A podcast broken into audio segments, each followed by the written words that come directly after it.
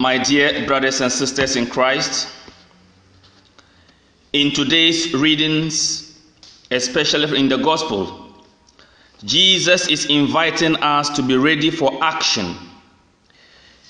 In Luke chapter twelve, verse thirty-six to thirty-eight, that is the gospel of today, Jesus said to his disciples, "See that you are dressed for action, and have your lamps lit. Be like men waiting for their master to return from the wedding feast, ready to open the door as soon as he comes and knocks. Happy those servants whom the master finds awake when he comes. I tell you solemnly, he will put on an apron, sit them down at table, and wait on them. It may be in the second watch he comes, or in the third. But happy those servants if he finds them ready. See that you are dressed for action and have your lamps lit." Jesus is asking us to be dressed for action. Jesus is asking us to dress for action. What kind of dress is Jesus asking us to put on and be ready for action? See that you are dressed for action. There is a dress for the Christian. You know, when you put on a dress, people don't see yourself, they see the dress. Wherever the dress is covering the part of the body, we don't see that part of the body. We see the dress covering. So in other words, there is a dress for us Christians. See that you are dressed for action. We are supposed to dress for action. What kind of dress is Jesus talking about? Friends, in Colossians chapter three, Colossians chapter three, verse twelve to seventeen, let's take a look at it. Colossians three, twelve to thirty-six. Colossians twelve.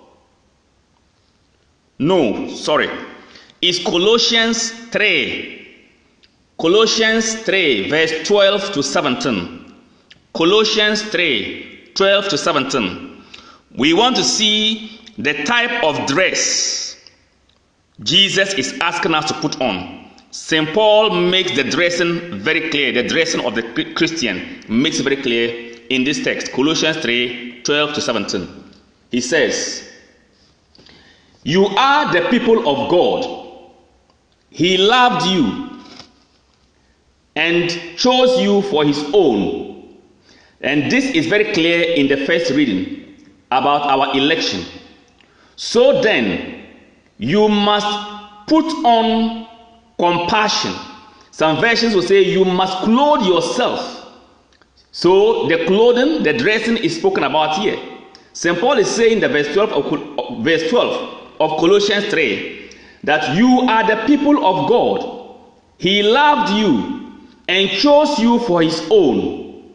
Therefore, you must, it's a must, to clothe yourselves. You must clothe yourself with compassion, kindness, humility, gentleness, and patience. Be tolerant with one another and forgive one another whenever any of you has a complaint against someone else. You must forgive one another just as the Lord has forgiven you. And to all these qualities, add love, which binds all things together in perfect unity. Verse fifteen. "The peace that Christ gives is to guide you in the decisions you make, for it is to this peace that God has called you together in the one body. And be thankful always." Christ's message in all its richness must live in your hearts. Friends, let's take our time and we'll read Colossians chapter three, verse twelve to seventeen. We will see the clothes, Jesus wants us to be dressed with, the clothing Jesus wants us to put on for action. We will see it very clearly there. So Saint Paul lists them. The types of clothing we must dress with are one. We must put on, we must wear compassion. We must wear kindness. We must wear humility. We must wear gentleness. We must wear patience. We must wear tolerance. We must wear forgiveness. And we must wear love. And we must also wear peace. In other words, when Jesus tells us, see that you are dressed for action, what Jesus is telling us is that we must dress. People must encounter us and see kindness. We must be kind. We must be compassionate. We must be humble. We must be gentle. So when people encounter us, they shouldn't see us. They should see these qualities, because that is the clothing. These are, are what make up our clothing. And when we, they encounter us, instead of seeing our bodies, our naked bodies, they will see these qualities. These uh, qualities of our clothing: kindness, compassion, humility, gentleness, forgiveness, love, peace, and all that. In other words, the fruit of the Holy Spirit. So all that Jesus is telling us is that, see that you are dressed for action and have your lamps lit. So Jesus is saying that we should ensure that these fruit of the Spirit are what we, we, um, we exhibit in our daily affairs. These fruit of the Spirit, that is the fruit. You know, the fruit is the external part of the of the tree. The fruit is what we see out externally. So Jesus wants us to bear fruit. And Galatians chapter five verse twenty-two talks about the fruit of the Holy Spirit. So Jesus is telling us that it is the fruit of the Holy Spirit that we bear that constitute the dressing we must have as Christians. And it's interesting, he says, just don't dress, but dress for action. Action here means we act out all these qualities of kindness, love, patience, forgiveness, and all that. Let us be dressed with them and act them out. So we are dressed for action. When we put these things, we will make sure that these fruits are born in our lives. And Jesus goes on to say, and also then have your lamps lit. That's the verse thirty-six of the gospel, Luke twelve. See that you are dressed for action and have your lamps lit. So the first part is that our dressing is not just for fun. We must dress for action. We must ensure that the type of dress we wear is put in, is put out there for people to see. People must experience our faith in action. So we must act out of love, as Saint Paul tells us in Galatians five verse six. Now, Jesus says that, and in addition to that, we must have our lamps also lit. We must light our lamps. We must light our lamps. And remember, Jesus tells us in Matthew chapter five verse sixteen, let your light shine. Let your light shine. And here he's telling us that we must have our lamps lit. In other words, our lamps must be shining. And what is our lamp? Our lives, friends. And not only that, our the lamp he's talking about also, also represents or refers to his word. You know, in Psalm one nineteen, verse one oh five, David says, your word is a lamp unto my feet and a light to guide me. Your word is a lamp unto my feet and a light for my path. Psalm one nineteen, verse one oh five. So Jesus is telling us that we must not only dress for action, but we must also ensure that his word, which is our lamp, is which is our lamp for our for our feet, should also be shining. And we just see that David is saying that for him, his lamp is the word of God. The word of God is a lamp for him. And equally for us, the word of God is supposed to be our lamps. So if Jesus is saying that your lamps or our lamps must be lit, they must be lighted and they must shine, what Jesus is saying is that we must let his word be put into practice. We must let his word be manifested in our lives. And how do we do that? The verse sixteen of Colossians three says, let the word of God dwell richly in you. In other words, we must know the word of God, we must eat it, so to speak, and allow it to, to, to, to, to, be, to be manifest in our lives. We must allow the word of God to be so rich in us that it turns into light, because the word of God is light. You know, Jesus is the light of the word, and Jesus is the word of God. So Jesus and his word are one. So Jesus is the word, and Jesus is the light. So the, the lamp cannot shine without light. And the light of the word of God is what, what brings light to the lamp. So we must follow it consistently. The word of God is both lamp and light. The word of God is light. That is, Jesus Christ is the word of God, and he is the light of the world. And the entrance of your word, if you read Psalm one nineteen, verse one thirty, David makes us understand that the explanation of the word of God brings light. So the entrance of the word of God brings light. It means the word of God contains what? Light.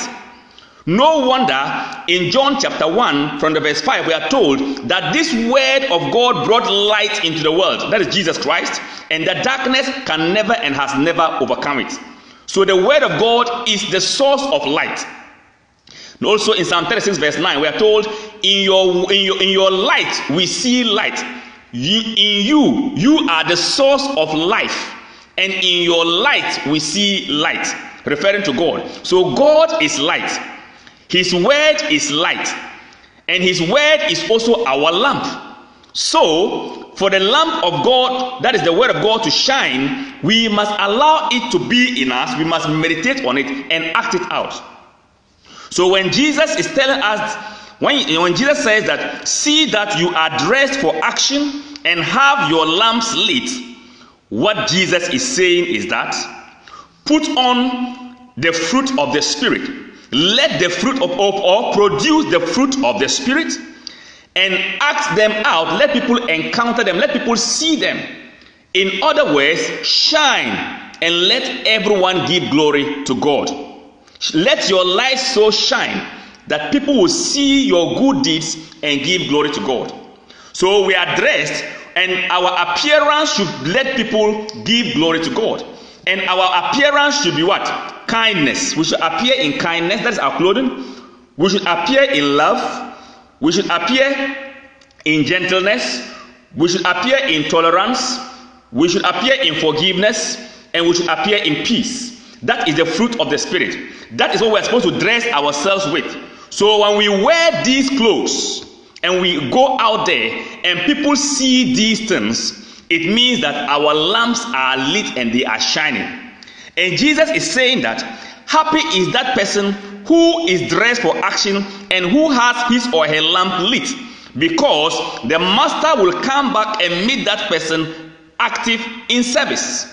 In other words, he says, happy that person. So Jesus is saying that anyone who is determined and is producing fruit of the Spirit and is allowing the light of God, the word of God, to shine through him or her, will be a happy person. And that confirms his word also in Luke eleven twenty-eight and twenty-nine. Blessed or happy are those who hear the word of God and keep it. So if we allow the word of God to take absolute possession of us, it means we will be full of light, because the word of God is light. And that light will shine. And that light shining will bring glory and praise to God the Father. And that will also mean that we are dressed and we are active. So we are dressed for action. And Jesus is saying that once we are dressed for action, producing these fruits, it means that, in fact, it automatically brings about what? Our joy and our happiness. So Jesus is teaching us also, in a, in a sense today, one of the secrets to happiness and one of the secrets to joy. And why not? Jesus wants us to be joyful, because a joyful Christian is a strong Christian. And so he says, it may be in the second watch he comes, or in the third, but happy those servants if he finds them ready. To be ready means one is dressed, and not only dressed, one is in active service, and not only that, one's lamp is also lit. And Jesus is saying that once we are engaged in this, it means that we will be happy and we will be joyful. And that is his plan for you and I. No wonder in Luke twenty-one verse thirty-six, the gospel acclamation says, "Stay awake, praying at all times, for the strength to stand with confidence before the Son of Man." We are to stay awake. And there is no better way to stay awake than to ensure that the word of God is deeply rooted in us, as we are told in Colossians three verse sixteen. We should allow the word of God to dwell in us. The light of God should be so shining in us, so much such that it will come out as our dressing and our dressing for action. That is what Jesus is asking us to do today. We pray that indeed we will dress according to what Jesus is asking us to dress, to put on, and that when people encounter us, they will see and experience not us, but our clothing, so to speak. They will experience our clothing. That is the fruit of the Spirit. And that's the normal thing.